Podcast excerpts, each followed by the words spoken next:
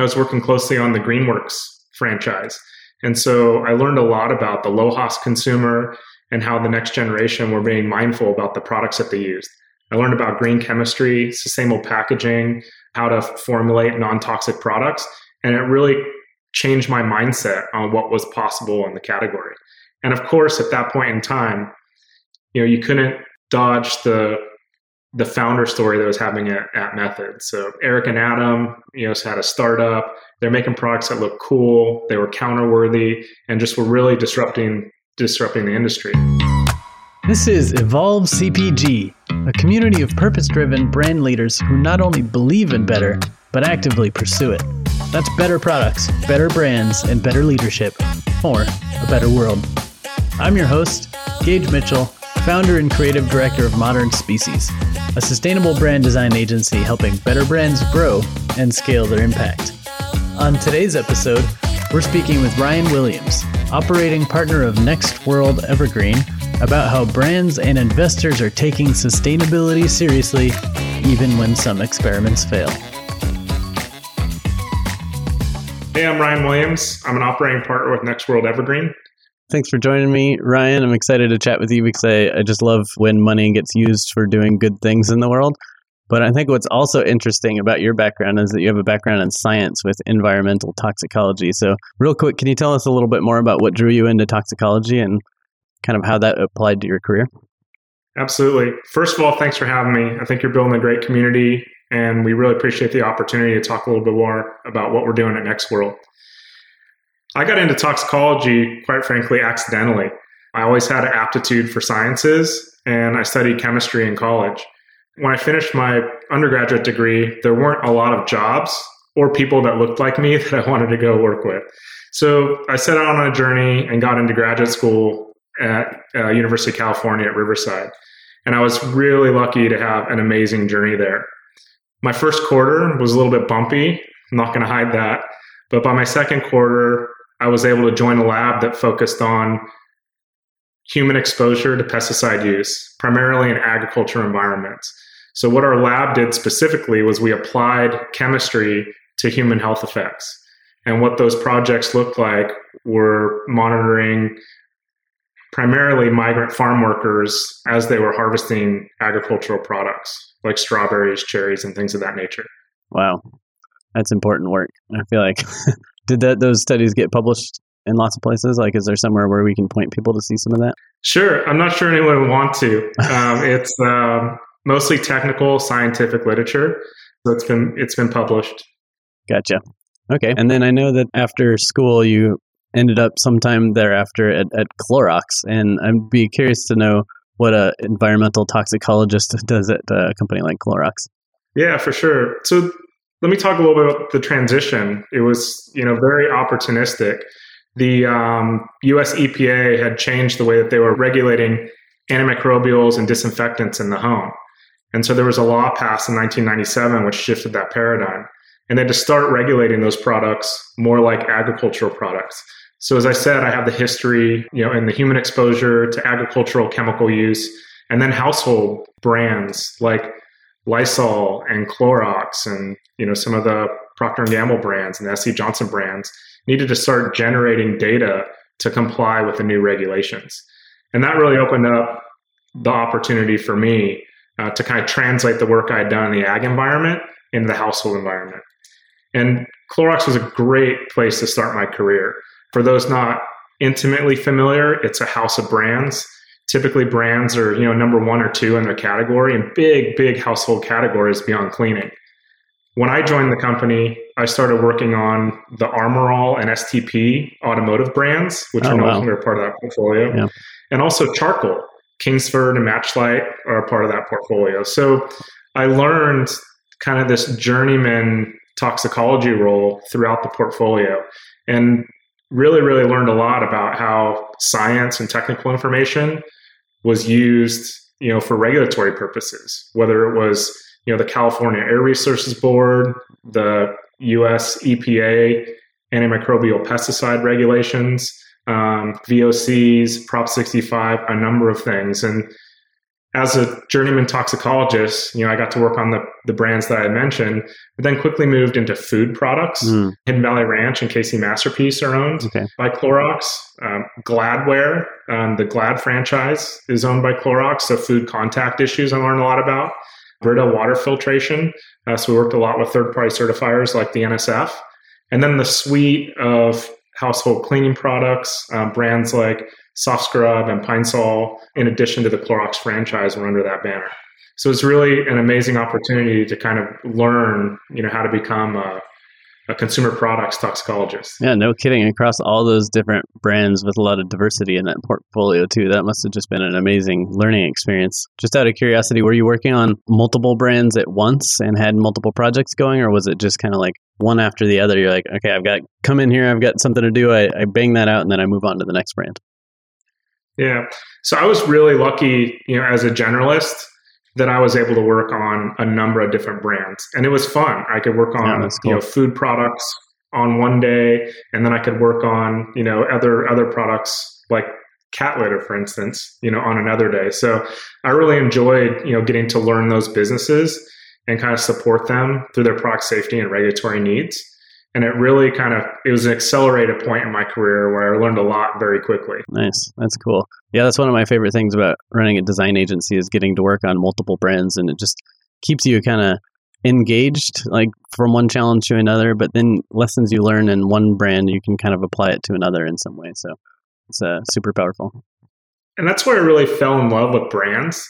You know, was, I spent my whole career up to that point as a scientist, and you know, as you'd ask publishing papers that go into technical journals. And when you go home to tell your mom and dad about you know what you've done you know it's really great to point to a brand you know that they interact with as well. And you know be the person that helps make Armor All safe you know or ensures that you know bleach complies with with uh, disinfectant regulations. So it's super fun for me you know at that point in time. And it really kind of connected me personally to the work that i was doing in society and you know, from that point forward, I can't ever imagine not working on uh, consumer brands. Yeah, it does make it so much more concrete when not only you can like walk into a store and just stumble upon a brand that you've helped out in some way, but your friends, family now have have a real good idea of what you do instead of just some ethereal. Oh, I worked on this new interaction on an app that you probably have used once or something like. It's literally a product on the shelf that you see all the time. That's cool. So I know that after Clorox, you went into Method, and you know, obviously, it's a somewhat different kind of organization. I think a lot fewer brands under Method. But uh, I was super curious to see in your LinkedIn profile you had Good Cop and Global Greenskeeper some of your titles there, which is hilarious. So I'd love to hear more about your role at um, Method. Sure. I mean, you know, even kind of the transition from Clorox to Method. You know, at that point in time, I was working closely on the Greenworks franchise. And so I learned a lot about the LOHAS consumer and how the next generation were being mindful about the products that they used. I learned about green chemistry, sustainable packaging, how to formulate non toxic products. And it really changed my mindset on what was possible in the category. And of course, at that point in time, you know, you couldn't dodge the the founder story that was happening at, at Method. So Eric and Adam, you know, had a startup. They're making products that look cool. They were counterworthy and just were really disrupting disrupting the industry. I was fortunate enough to be introduced to to Adam through a former colleague. Method was actually having a, a regulatory issue at the time. So I kind of informally met with them to, you know, give a little bit of guidance. And next thing that happened was uh, we had a few beers and I had a job offer. Nice. That's the yeah. best way to do it. so you had asked specifically about some of my do- job titles like Good Cop and, and Global yeah. Greenskeeper. I mean, it's, you know, Method is uh, a culture first, mission driven brand with a strong purpose. And you know, I think the mindset was that while we took our products and our work very seriously, we didn't take ourselves very seriously. So we had the latitude to have, you know, really fun, thought provoking job titles, such as Good Cop and uh, Global Greenskeeper. We had, you know, the head of sales while I was there, his job title was Chief Optimist. Oh, nice. People in AR had job titles like Show Me the Money. That's great. One of my favorite ones that I can actually take a little bit of credit for was uh, someone in HR had the job title of friend with benefits. so we were just really tongue in cheek and lighthearted, and you know, uh, kind of joking aside, it was really an advantage for the brand to kind of show up with a personality and be a little bit different. We've already talked about how dry science can be, what that crowd yeah. is like. But when I got to interact with you know consultants and thought leaders in the space, and I got to introduce myself as Good Cop, it gave us something to talk about, and it let us turn up a lot different than their other clients who were scientists too, or senior t- scientists, or research associate. You know, so it really enabled us to have you know more personal and fun conversations, and quite frankly, be the client that people would want to work with because we had a little bit of sense of humor and we like to have a little bit of fun. And again, while we took our products and our work very seriously, we always were able to take a step back and you know have a little fun with ourselves. I love it. It's a more holistic approach to brand because brand isn't just like your visual presence on your package. It goes down to, all the way down to your titles and how you introduce yourself. So that's cool. Yeah. Love it. I think it, it really, you know, strikes the core of that brand with, you know, design and marketing, you know, being very disruptive and very innovative. And, you know, nothing says that you're you know innovative and, and disruptive when you get to go to major retailers and introduce yourself a little bit differently as a head of sales as a head of marketing as a ceo you know and the founders. You can you can read about their job titles. Eric and adam the party starters. That's cool. Yeah i've been ex- exploring the idea of chief evolution officer for this evolve cpg community and, and podcast. So same mindset there at Method, I know Method is known for doing some pretty ambitious sustainability stuff too. Do you have any fun case studies you can share with us about like what really worked or what didn't work? Yeah, we had a lot of successes, but we had some pretty spectacular failures, you know, along along the way. And I think, you know, the case study that kind of comes to my mind, uh, you know, one of the seminal projects was launching the world's first ocean plastic yeah, I remember those. product. And that was a a project that was, you know, inspired by, you know, Adam Lowry when he was you know, in Hawaii and was spending a lot of time at the beach and he noticed all these pieces of plastic. So he started networking in the community. We met a bunch of the local nonprofits and you know, some of the environmentalists in the area and just had this crazy thought. If this plastic is here, why can't we just take it back and make a usable product out of it? And so, you know, a lot of people think about that as a sustainability project, but I think we really approach it as radical innovation you know, we were leaders in, in PCR, post consumer recycled material. And we thought, wow, if we can collect the gnarliest plastic that's oxidized and weathered and brittle, and we can bring that into our supply chain and leverage the expertise of our partners to regrind and pelletize and extrude that material and then blow mold it into a usable bottle. I can't think of you know another way to demonstrate such radical capability and innovation in the plastic space. And that's what we were able to accomplish. You know, you'd asked about successes and failures. Unfortunately, you know, that product did not get the traction, you know, at shelf. So while it was disruptive, it was supported uh, strongly at shelf by the retail partner, Whole Foods, who we launched the, the product in partnership with. Um, consumers were just not buying it there were a, you know a few issues with the product proposition that we're just not able to work through. And ultimately the market viability of that product went away. Was there any research done on as to why that didn't get adopted by consumers? Was it i can't remember if it was at a higher price point. Was it the because it was i think it was a gray bottle right instead of some of the clear bottles? Like what was there some sort of insight that drove um, or at least helped explain why it didn't take off? Yeah there were a number of factors. I think what you described, there's obviously an aesthetic thesis or hypothesis uh, that people, you know, knew method is vibrant and clear, colorful bottles, and here was something that was uh, kind of gray and matte. So it didn't really correlate to the brand at the time. Ironically, that's a very strong aesthetic with the brand, kind of the matte, more contemporary finishes and colors. The second one was the price point that you talked about. Due to the the product and the pricing needs at retail, it um, was priced a little bit higher than its peers. The third reason is possibly where it was shelved. You know, was Method was a strong cleaning brand, and that product was put into the cleaning set. So consumers that were walking into Whole Foods to buy a hand wash maybe wouldn't go explore the cleaning product space uh, to find that product. So I think all of those things kind of played into you know the product not doing as as well as it needed to do at shelf. You know, a bit of a case study in failure. Yeah, not quite as clear cut as I think it was SunChips that launched that compostable bag that everyone complained about being too noisy because they couldn't sneak their bag of chips at work or something like that because it was just so crunchy and noisy. But uh, but it's interesting to study those. Another one of my favorite examples is Seventh Generation launched that molded pulp with the plastic liner detergent packaging, and really cool, awesome innovation, etc. Less plastic, molded, kind of introduces functionality of molded pulp. But when I talk to um, material recovery facilities, when I was going on a tour with the Sustainable Packaging Coalition, I asked them about that package, and they said, you know, we love the idea, but the problem is consumers weren't disassembling it. So we would get it with the cap on, with the bladder inside, with the molded pulp on the outside, and we had to just pull those off the line and throw them into landfill. So it's just one of those things that's like cool idea, but consumers screwed it up because probably they weren't informed enough about what they need to do with it, or maybe they weren't motivated enough to take it apart or whatever. But it's just sometimes those one little thing that can destroy such an innovative product.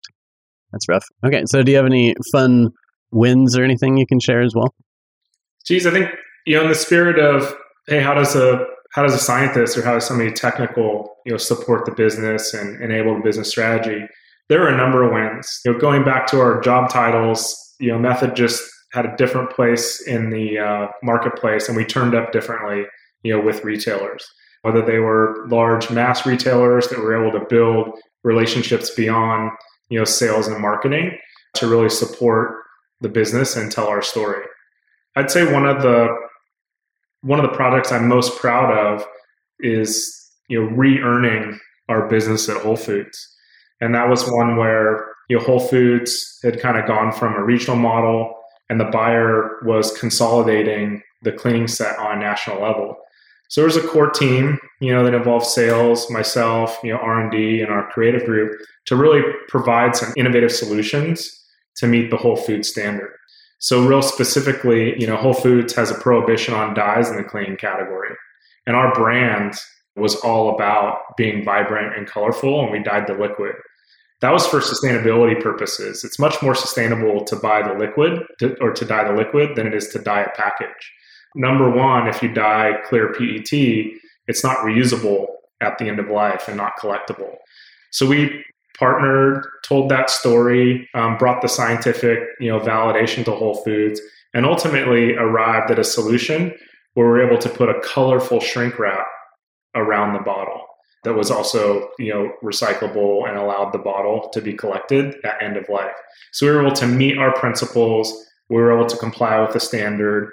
Um, we did you know add some materiality to the product that we didn't like, but it was enough to get the business and stay in that set and maintain the national distribution.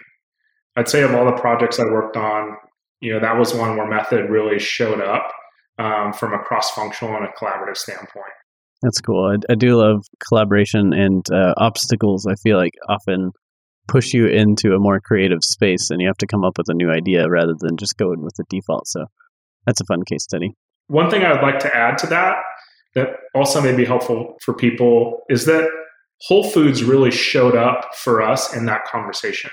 And they were really clear about their expectations and what they needed to see for us to keep our business, you know, with them and ultimately be selected for their national product set. So I think, you know, collaboration goes both ways. And it was really great to partner with them because they were easy to partner with. And maybe we didn't like their decisions and maybe we didn't like or agree with some of the mandates that our buyers were given but they were completely transparent and open about it.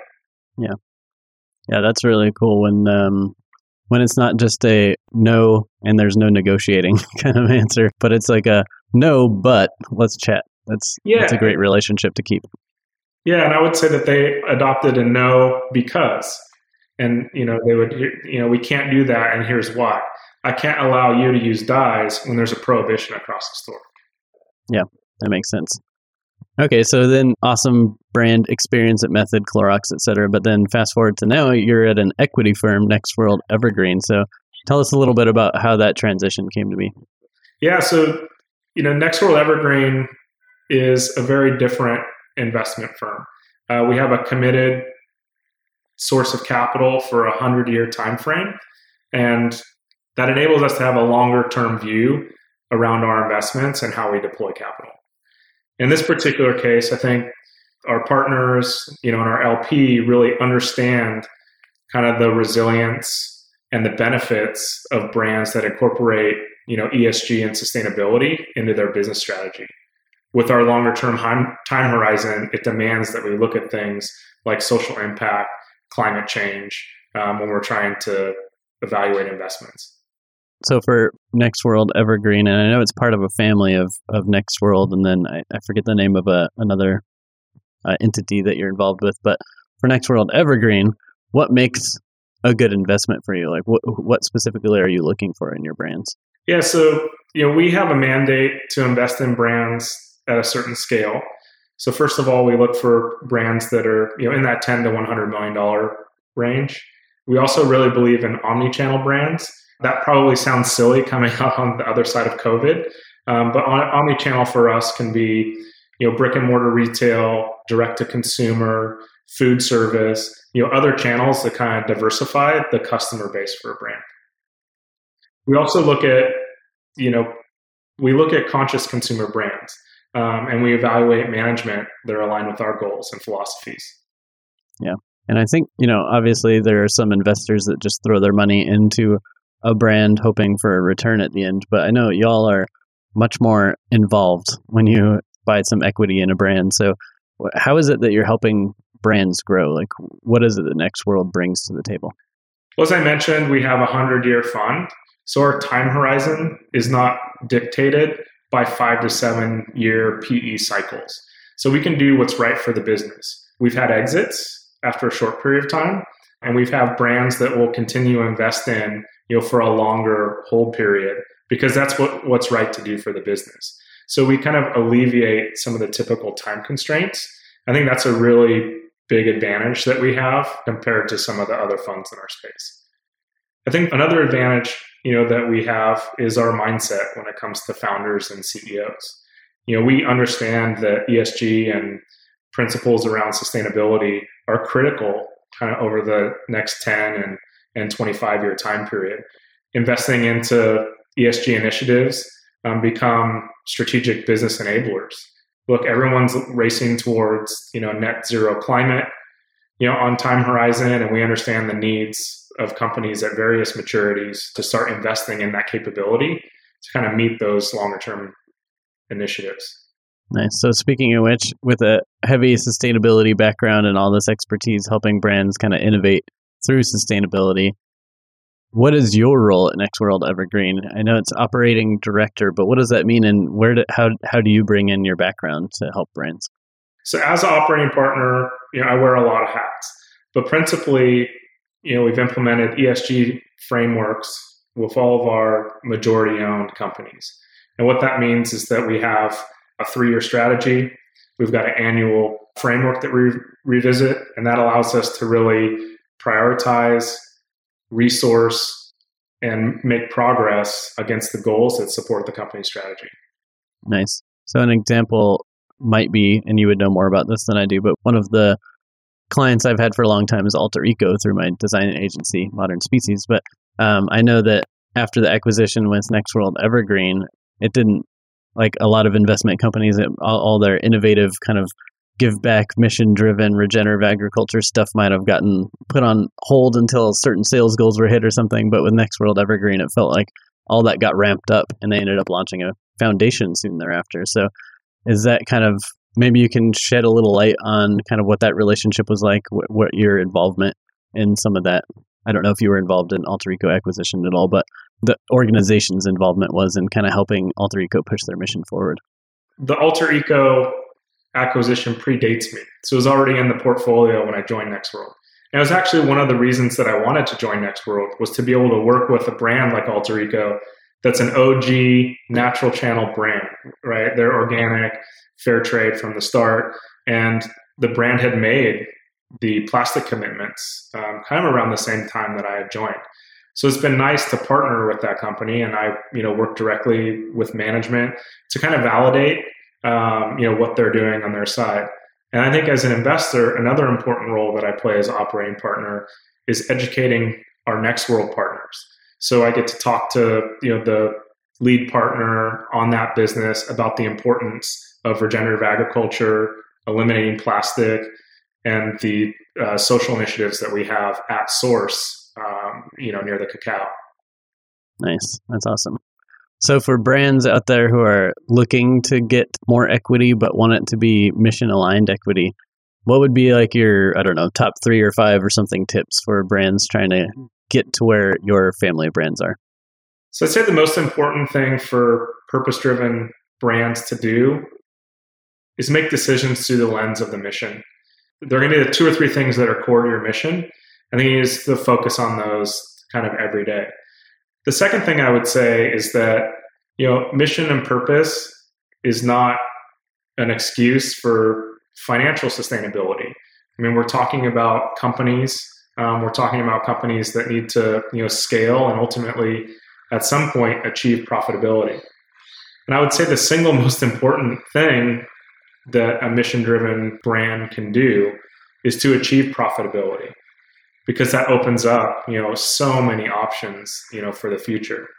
And i would also say at next world you know that's where we view things a little bit differently. We don't view impact and financials to be separate. We like to invest in brands like alter eco where impact and esg initiatives become strategic imperatives to the growth of the business such as organic such as regenerative such as uh, social fairness and you know fair wage and, and being fair trade certified is for Alter Eco. Yeah, that's great. So where the more impact should also equal more sales or more good suppliers or more you know whatever you need to to grow your business, but also growing your business is good because then that gives you more resources to make an impact. so they're kind of a nice cycle that feed each other. Hand in hand. Yep. That's great. Oh, amazing. I love uh, tapping into some of your both business, brand, and sustainability knowledge. So, all three of those things are super powerful and things that I'm passionate about. So, I appreciate you taking some time out of your busy schedule to come and share some wisdom with the uh, community here. And thanks for doing what you do and keep keep doing it. Thanks so much, Gage. Thanks for having us. And we're excited about the community that you're building and really appreciate the, the opportunity to participate. Awesome. Cheers. Thanks for listening. If you'd like to learn more about Ryan or his firm, go to nextworldevergreen.com. Business can be a powerful force for good. Is your brand living up to its full potential? Visit evolvecpg.com to learn about our new workshop, Exponentially Good, to scale your impact exponentially. Subscribe to our podcast and YouTube channel for more innovator interviews, expert advice, and leadership discussions. If you like this episode, leave a heart, thumbs up, or review and share it with your colleagues. As an ever evolving show, we also love feedback, so send us your thoughts or ideas for who we should talk to next to evolve at modernspecies.com.